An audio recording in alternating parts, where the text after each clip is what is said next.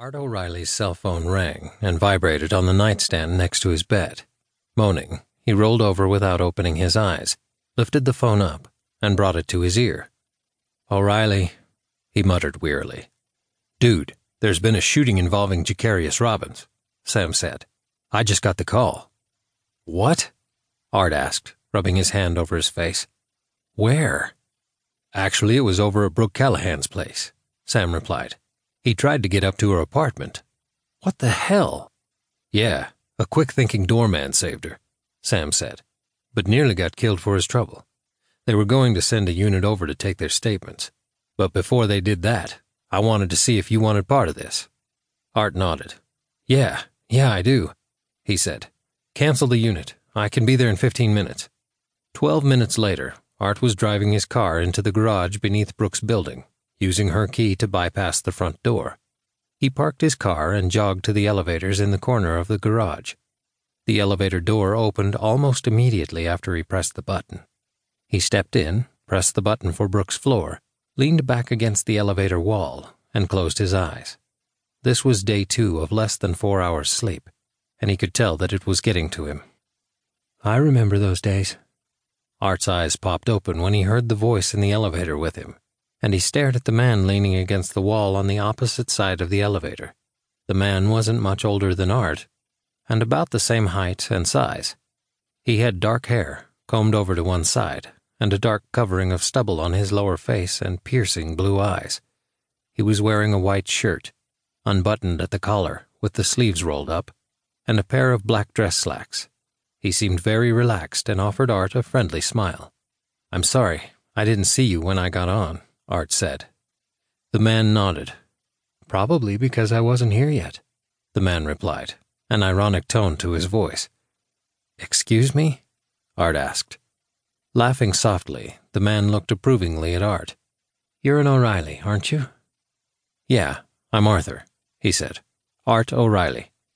You look like your dad, the man replied. And you are? Art asked. Blackwood, the man replied, and then he suddenly disappeared before Art's eyes. A disembodied voice then added, Bruce Blackwood, Brooke's father. The elevator door slid open, but it took Art a couple of seconds to realize the elevator had stopped and he should get out. Shaking his head, his heart pounding in his chest, he stepped out into the hallway and took a deep breath. Well, that's something you don't see every day he stammered softly as he made his way to Brooke's apartment. And I'd be really okay to not see it again. Sorry I can't oblige you on that one.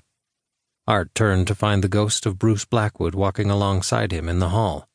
Why are you here? Art asked. To protect my daughter, he said. And I need you to help me. Art stopped. That was you, right?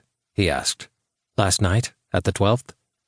Yeah, Bruce replied with a smile. I thought it was going to take you all night to find my files. I had to step in. Do you know who killed you?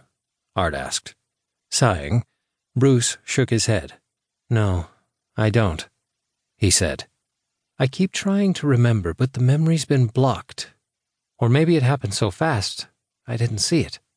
Art rubbed his hand over his face again. I need more sleep.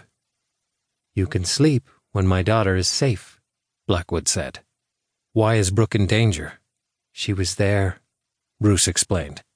She was there when I was killed, and there's a good chance she saw the killer. The only witness to a murder, Art replied. No wonder they didn't want her to remember. How do you feel about Callahan? Art asked. Bruce shrugged. I don't know, he said. I got a bad feeling about the guy, but it could be because he kind of took over my space. Your space? Art asked. Suddenly there's a new dad and a new husband on the scene. Bruce explained with a shrug. Doesn't matter if you're dead or alive. It still hurts. Art nodded. Yeah, that makes sense, he said. But he could be involved? Anything's possible, Bruce said. I was trying to connect a bunch of cases, and I was close to pulling it all together. Sounds like you got too close, Art said. Yeah, and I don't want the same thing that happened to me to happen to Brooke, he said. And then he looked into Art's eyes. Or to you, O'Reilly. Or to you.